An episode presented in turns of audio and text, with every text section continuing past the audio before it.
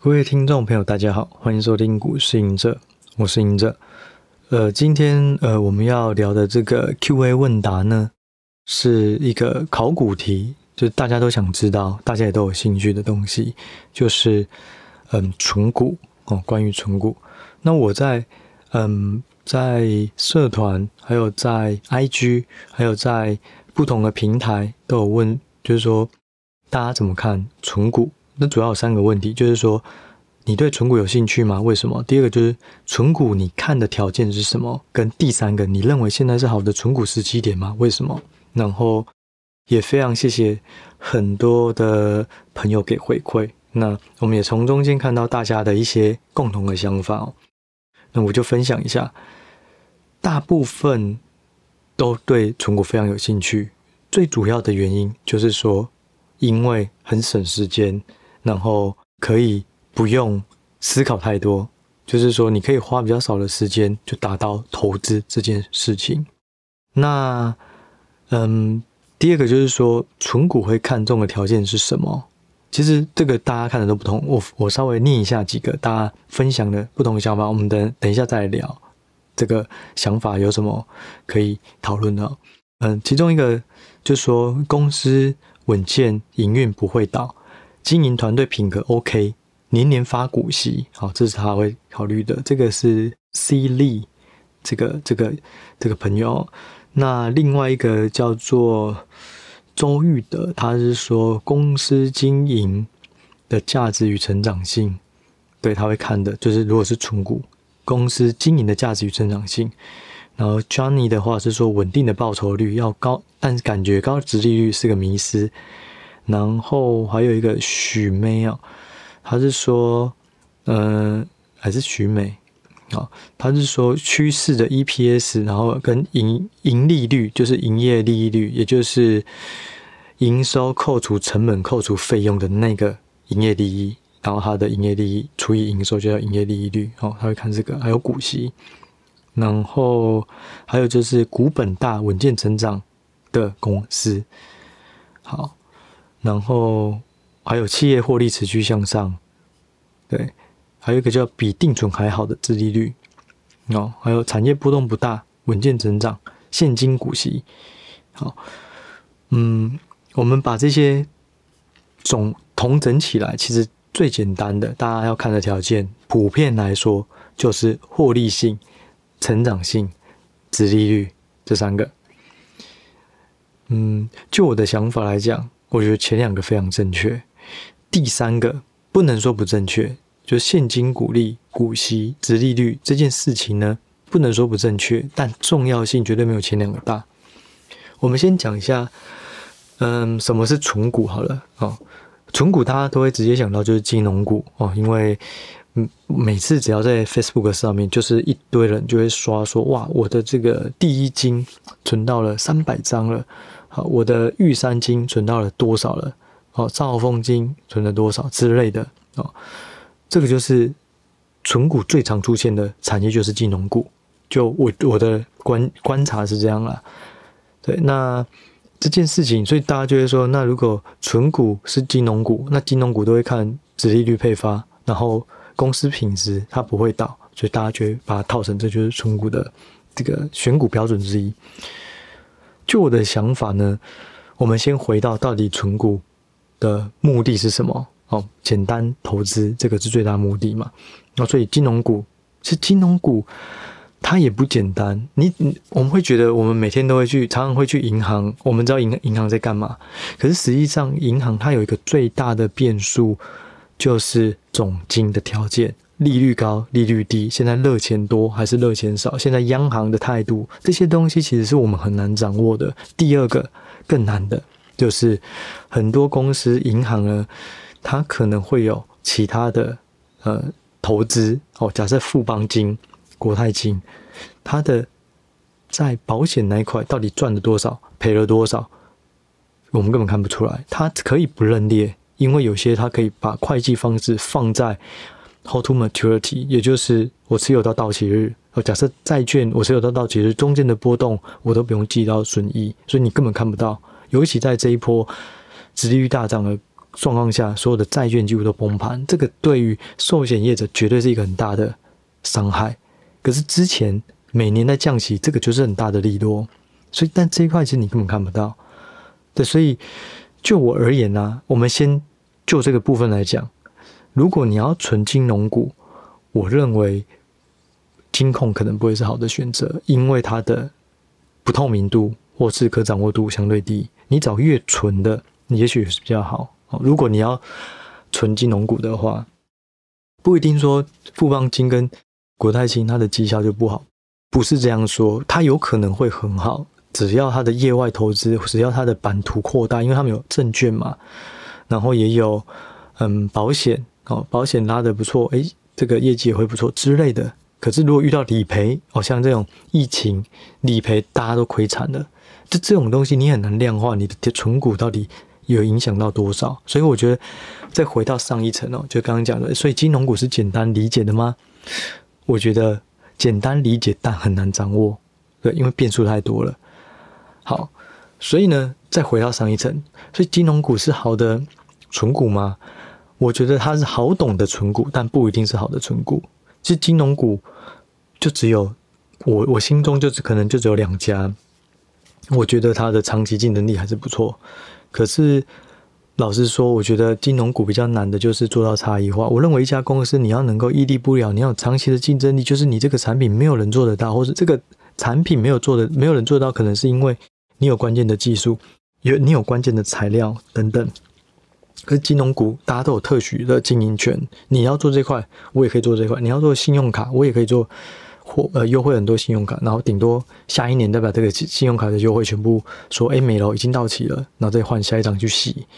就很多人都玩这个，其实这也是我就觉得也是观察到的现象，就觉得每一年哇，哪一家哪家大概比信用卡的优惠，可是马上到了隔年又大大洗牌，所以我觉得就是它是很容易复制的玩法啦，对，所以我自己不会偏好以金融股作为存股，但是如果你没有太多的时间去研究电子股，研究这种。传产的也可以，就是特定产业的龙头股，那也许金融股是比较好入手的，也许可以考虑了。对，好，那我会考虑什么？那我们就要先回到，到底存股要的是什么？存股的意思就是说，最简单、最狭义的来讲，就是我只存，我不卖，我有多的钱我就买，我就只存，我就不卖，那就是长期投资。好，那长期投资我们要考量到的。除了不能倒以外，这是最基本的。如果你倒了，你就破产了，呃，你就你的股票就变成壁纸了。对，所以不能倒，这只是最重要的、最最基本的。可是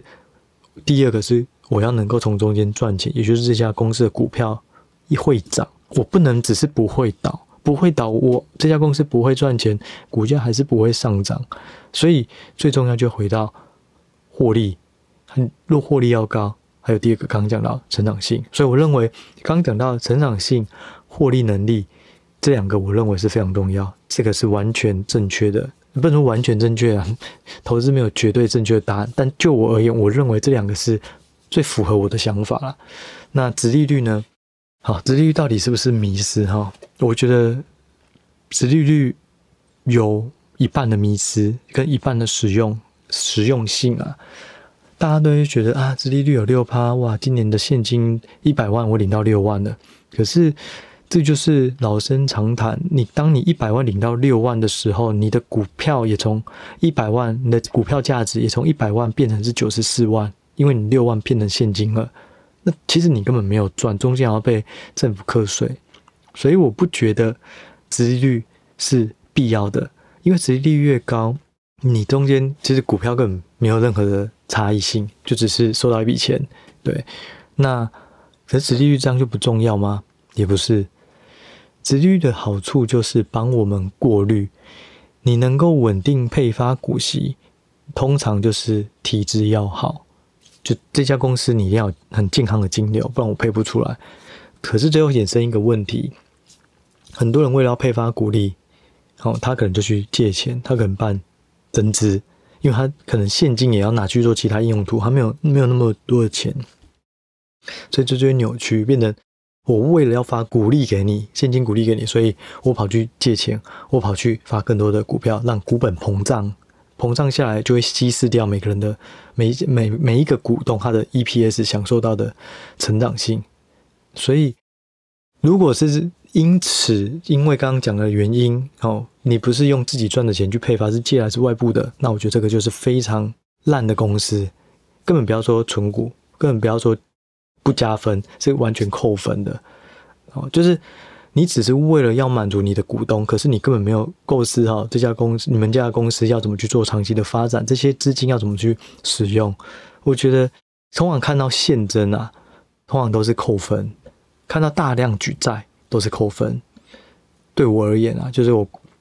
在投资机构工作那么久，每次看到现增的，普遍我都是。扣分为主，除非他有很明确的大的方案，包含是合作策略联盟，或是这家公司很小，可是他现在要长大了，他切到一个新的市场，OK，现增那 OK。可是如果你已经很成熟的公司，你还办现增，就把大家假设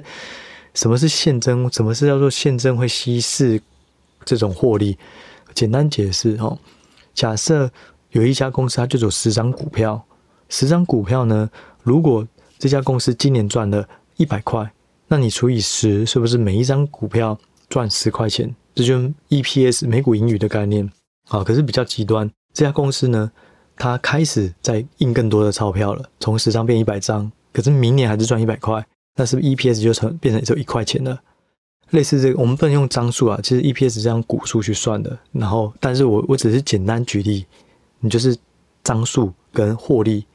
一个分母，一个分子，你张数越多，发越多股票，办越多现增，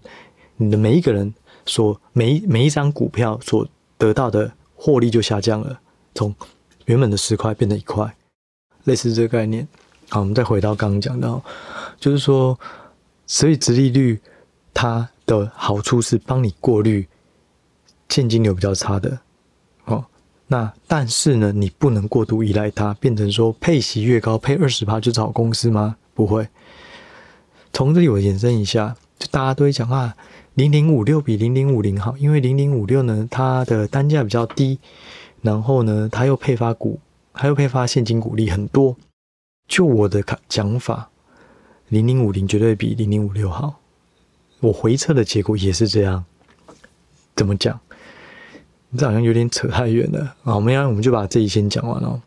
零零五零呢，他挑的方式就是台湾前五十大市值的公司，包含台积电、红海、大立光、联发科、台硕、四宝啊这些，中华电信，我我猜刚刚那些应该都有了，反正就前五十大。且市值代表是什么东西？市值就是代表衡量这家公司的价值。市值它都是它就是用这个股票的价格去乘上。它的股数，好、这个乘出来就是市值，所以你股价涨越多，市值就越大。那股价涨越多，背后就是反映这家公司越来越有价值，所以市场愿意用更高的价格去买它，所以让它市值变大。所以简单来讲，市值前五十大，通常就这是这五十家公司，它的竞争力可能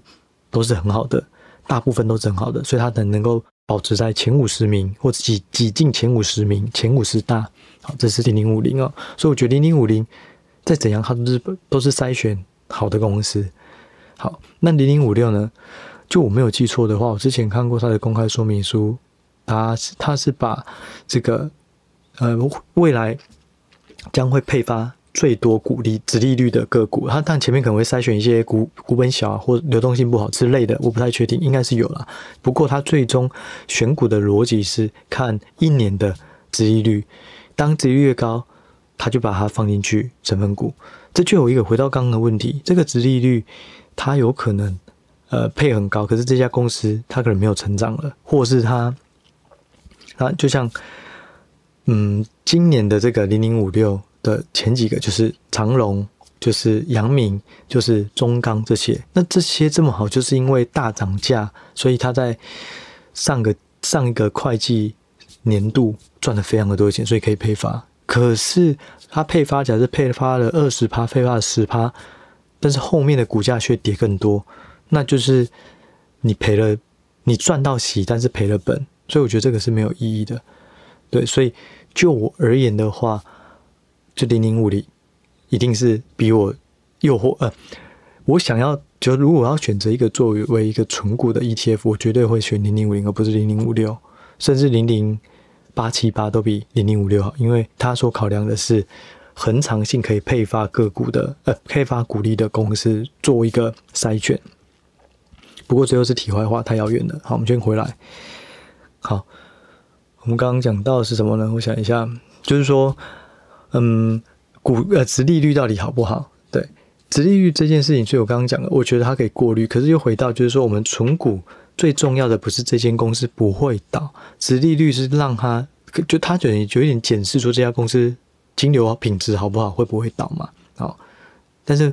不会倒又怎样？我要会赚钱，所以我觉得我就没有那么重视殖利率。就算你配息，你要赚到钱，也是股票上涨才会赚到钱。好，假设刚一百万配了六万，你九十四万的股票资产，你股票资产要变成一百万，就一定是这些股票同时有十四块再涨到一百块，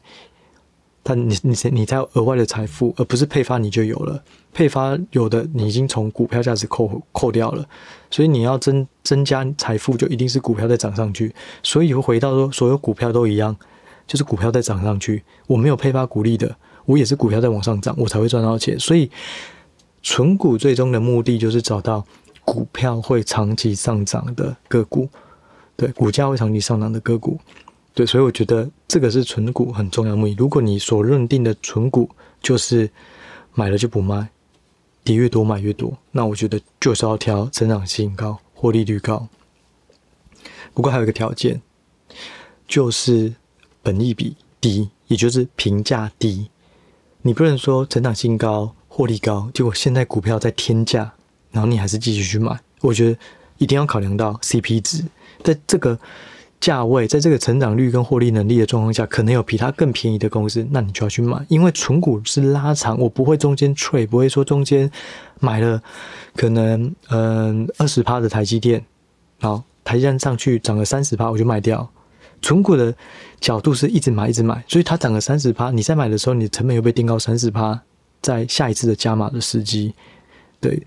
我等下会提到，这也是我等下会提到一个很重要的概念啊，就是金字塔的成本。所以就是说，最重要的三个条件，然后殖利率只是辅助的一个，三个就是获利、获利性、成长性跟评价不能太贵，这是我所认定的存股。其实我过去很少在讲存股，我也。没有很一直在跟大家说存股的优点跟缺点，就是因为我自己不是这种属性啊。可是我发现这个市场其实很多人是需要这个资讯或这些相关的概念，所以就想说跟大家分享一下。那为什么不做存股？是因为刚刚讲嘛，存股最重要就是它很省时，所以你可以很简单的就找到你要的投资标的。可是我就是专门在做这一行，我就是全职在做这件事，所以我就会尽量追求自己的投资，呃，投资报酬的效益最大化。对，所以我就会拼命的去研究不同的公司，然后去找不同的阶段，找到最适合或是最会涨的股票。当然也有许有时候是赚钱，有时候是亏损，这都是。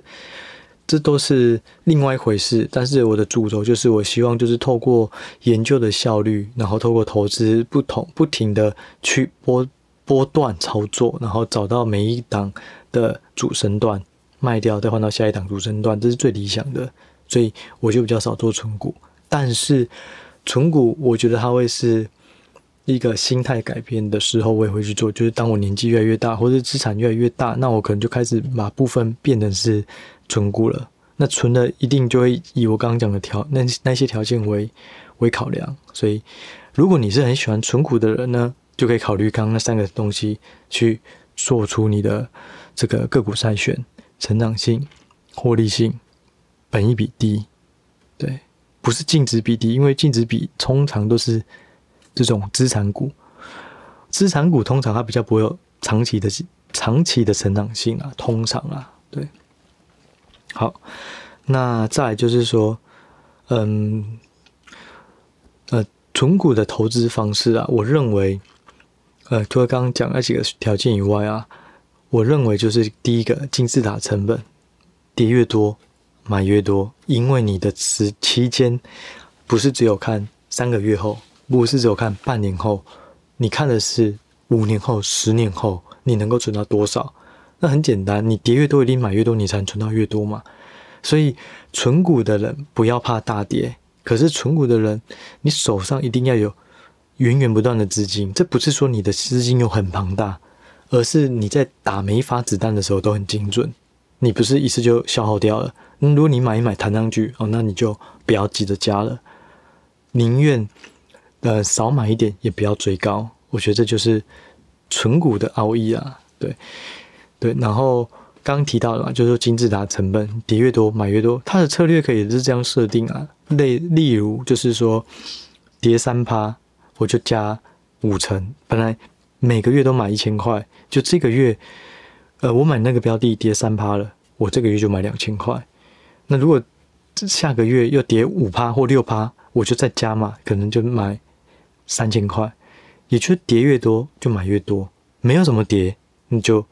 买正常的，跌越少你可不就甚至是大涨你就买少一点。就是无论如何，你永远要控制你的成本是比市场上的大多数人还要再相对低。你才能够撑得更久，然后成本更漂亮，然后十十年后，从十年后回头看才发现，哎，我每次都买到很低的成本呢。对，好，所以我第三个问题刚是说，认为现在是好的存股时间吗？其实大部分的人，我觉得想想法都还蛮雷同的，有些人说是是相对低点可以分批进场，然后有些人是说，呃，只敢买美股而已，然后有些人。就是说，随时都是好的时机。对，有一个叫做卢徐还是徐卢，他是觉得全球的压力减缓，在定期定额进场。那但是我觉得这个有一个比较难，就是你不知道什么时候升息压力会减缓。我觉得如果是存股，就是定期定额，我就比较不会去猜高低。其实为为什么要做存股？最重要的一件事情就是说，因为我不会择时，我不知道什么时候是好的时机，所以我才会定期定额的做存股。对，那就是因为我不用去改猜高低，但是我找到唯一的买股有很多条件哦。你要买的股票赚到钱，就是你要挑到好的价格跟好的个股。所谓的好的价格就是择时，就是什么时机这个股票是超跌，你就去买。这个很难判断的话，那怎么办？那你就定期定额去解决这块变数。好的投资是建立好的投资就赚钱了。好，好的投资是建立于好的股票买在好的价格。好，那好的价格我不知道，我就用定期定额去去解决。那好的股票是什么？那就是存股要选择的了。所以你唯一要做的功课，你你可以透过存股去做投资，可是你至少要做对一件事情，选到好的股票。对，但是我觉得这件事情不会只是看殖利率就知道什么是好的股票了，所以要回到刚才几个条件。好，好，然后刚讲到投资方式哦，金金字塔，然后还有人，我看到有一些人有一些不错的概念，说买绿不买红，我觉得这个也不错啦，因为简单讲，也就有点像金字塔的成本，你就是每次买跌的时候，你的成本都是比较低，涨了你就不买。所以你再怎样拉长时间，你都是买的比别人便宜，这个也不错。好，然后再来就是说，存股有一个很大的优势，因为你存股通常通常啊，通常不会分散在十只、二十只，因为你就只有一笔钱，然后你可能很难去分散，所以你只能专攻几只。那这个好处就是说，你可以集中研究。对，那集中研究的话呢，它就会让你对于特定的个股更熟。对，所以我觉得这是好事啊。就是说，当你能够更熟，你的把握度越来越高，对于个股的加码时机，可能也会有更多的想法，然后更精准。对，那其实存股我真的，我觉得大家都喜欢存股了，但是就是说你一定要找到对的标的。我看过有一些。其实这就离离职以后都都会看一下 Facebook 大家的这些文章啊或者什么。其实中间也蛮多蛮可惜蛮惋惜，就有些人把存股拿去买航运股，就是有一个对啊，反正就是就有些人就是会觉得航运股是一个长期的股股票，或者会认为说它过从过去来讲已经跌这么多，然后它的值率又这么高，所以现在 CP 值超高什么的，就很难去否认它。就是有时候。不知道哎，因为有时候有一些人他中心有一些思想然后那个是他的价值。如果他的价值没了，他的思想，他的他就崩崩塌了。所以有时候又不太想要去很硬的去说这个事这件事情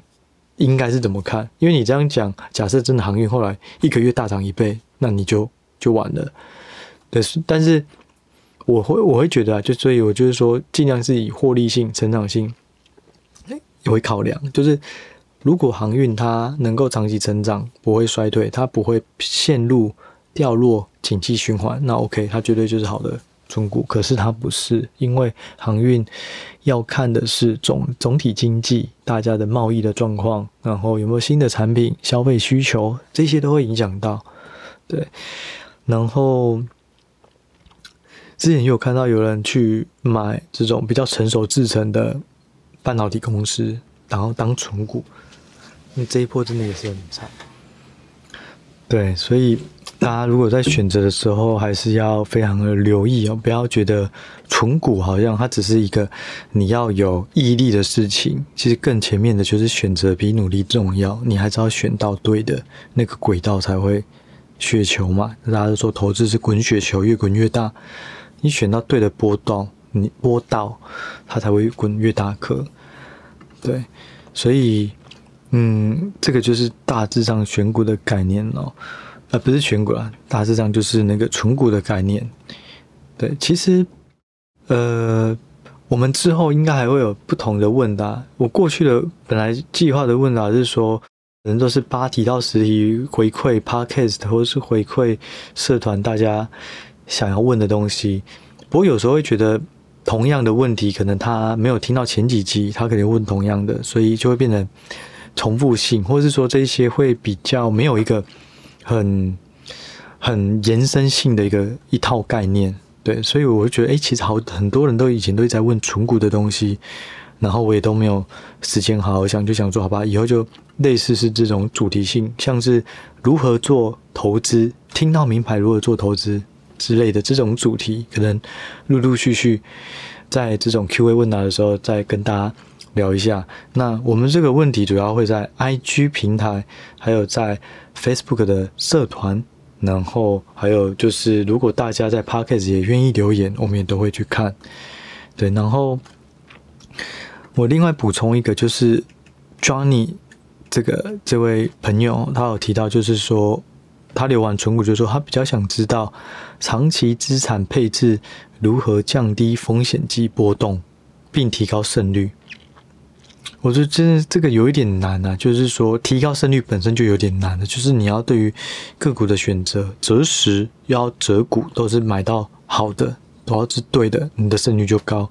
但是这不容易，所以择时的部分我们就交给定期定额。如果你没有太多时间顾，我觉得这是 OK。那再来就是择股。但是他提到就是说，那如何如何降低风险及波动？简单讲，就降低波动了。我觉得降低波动，那就是你的产业尽量分散。假设你要存股三只，就不要都在金融股，都在电子股，你就是一个金融股，一个电子股，一个传产股之类的。对，这个就是降低波动，你至少不会一次性就全全军覆没。那降低风险，其实就回到选股了，你就要选到对的，你选到错的，这就是最大的风险。不是下跌，就是倒闭，这个都是最大的风险。对。对，那就是大致上就是这一集存股的这个回馈哈。不过最后我想要提一下，就是有看到 Podcast 一些留言给我一些鼓励啊，就是说哎，不要理酸民啊，怎么可能提到前几集我在讲说一些这个呃经营 Podcast 的心路历程啊，或者是对于特定的这种留言，我有一些想法。可是其实对啊，就是谢谢大家鼓励。其实我我是很。已经慢慢习惯不同的声音，所以对我来讲，我会试着去对包容，或是去想想看有什么东西是大家没有思考到的。我会比较不会是越来越开放啊。我觉得就是倾听不同的声音，当然这些声音一定会掺杂的，也许是偏激或不理性。不过我觉得那都 OK，反正。嗯，如果你讲的是偏激或不理性的，它不会是在我的雷达，我就把它当做是一个呃无效的、无效的回馈。我所谓的偏激或不理性，例如他就会直接是讲都是你害我套牢什么，或是呃你说的，就嗯我来简单聊一下，就是说我看到不同的平台，大家就说，哎呀，你推的连勇啊，这个就是那个就是好像是这礼拜吧，这礼拜一，反正就是我在我前东家他办的一个。一个讲座，然后邀请我，然后也因为是一个是一个我们很好以前很照顾我的学长，所以就无酬去帮他做这个讲座。然后这个讲座就是分享一些怎么做美股，然后嗯看好的一些趋势啊什么的，在 Line 的那个 Line 的 Today 啦，对，然后嗯讲完的过程啊，我就看到有些人就说：“哎呀，你你讲的联咏都已经套牢那么久了，到底什么时候会涨？”然后我就想说，奇怪，我讲过联咏吗？可能是在分析殖利率的时候，有说，诶，联咏是一个低本益比高殖利率的之类的，所以就是说，嗯，我们常常这一行，我相信所有的这种这种，嗯，在粉钻上面的版主都会遇到同样问题，就是他讲了很多话，可是特定有人听了特定几句话而做了特定的决策，那这个决策错误了，他就回来说你讲过这句话，你错了之类。可是其实。我们很常的，更多的在分享当下对于盘势的想法。也许你下一集没有听，我已经转了一个东西，就说：“诶，这个其实现在看起来已经没有那么担忧，或是现在看起来更危险。”哦，像是 ABF，现在伺服器晶片都要延后，所以大家可能要更留意之类的。但是可能在这个伺服器延后之前，我们都很看好它，因为它就是受惠。A B F 就是受惠一个长期的趋势，可是趋势一转了，我们讲了，可是不一定那个人追那么紧，所以我才会嗯鼓励大家，就是说一定要培养出自己的思维逻辑。你如果只有听老师讲的话、电视台讲的话，或者是网络上面讲的话，都不持久。然后你可能会从一个非常崇拜他任何的言论的人，然后变成是觉得他根本都在骗人。可是实际上就是说。无论他有没有骗人，无论他是不是很厉害的人，最重要的是你自己有没有找到自己的投资方式、投资逻辑，这才是最重要的。如果大家未来如果有任何的呃想问的东西、想聊的东西，都可以在这个平台上面。那如果我没看到，我也会请我们团队的伙伴一起去看有没有其他人有不同的想法。那如果有一些你觉得真的很想知道，可是。却找不到人问的，然后你认为这个问题不是你网络上没有去查，是你查过你不知道。好，那你也可以在私讯的方式。那如果我们有空，我们也会回你。对，那嗯，最后就是诈骗，每一个礼拜都有人私讯说，这是不是你？这是不是你要加加我当好友？我们不会做这种事，只要有任何，我上次看。打股市赢者在那个粉丝专上面的搜寻栏跳出七八个，就是现在我我猜不止不止股市赢者了，我猜很多都一样，所以大家只要看到有一些版主看起来讲你绝对都是假的，对，所以就在这也跟大家嗯跟大家提醒一下哦，不要相信任何诈骗。好，那这一集的。嗯，赢者或是 Q，嗯，这一集的 Q&A 问答，我们就到这里，我们就下一集再见喽，谢谢，拜拜。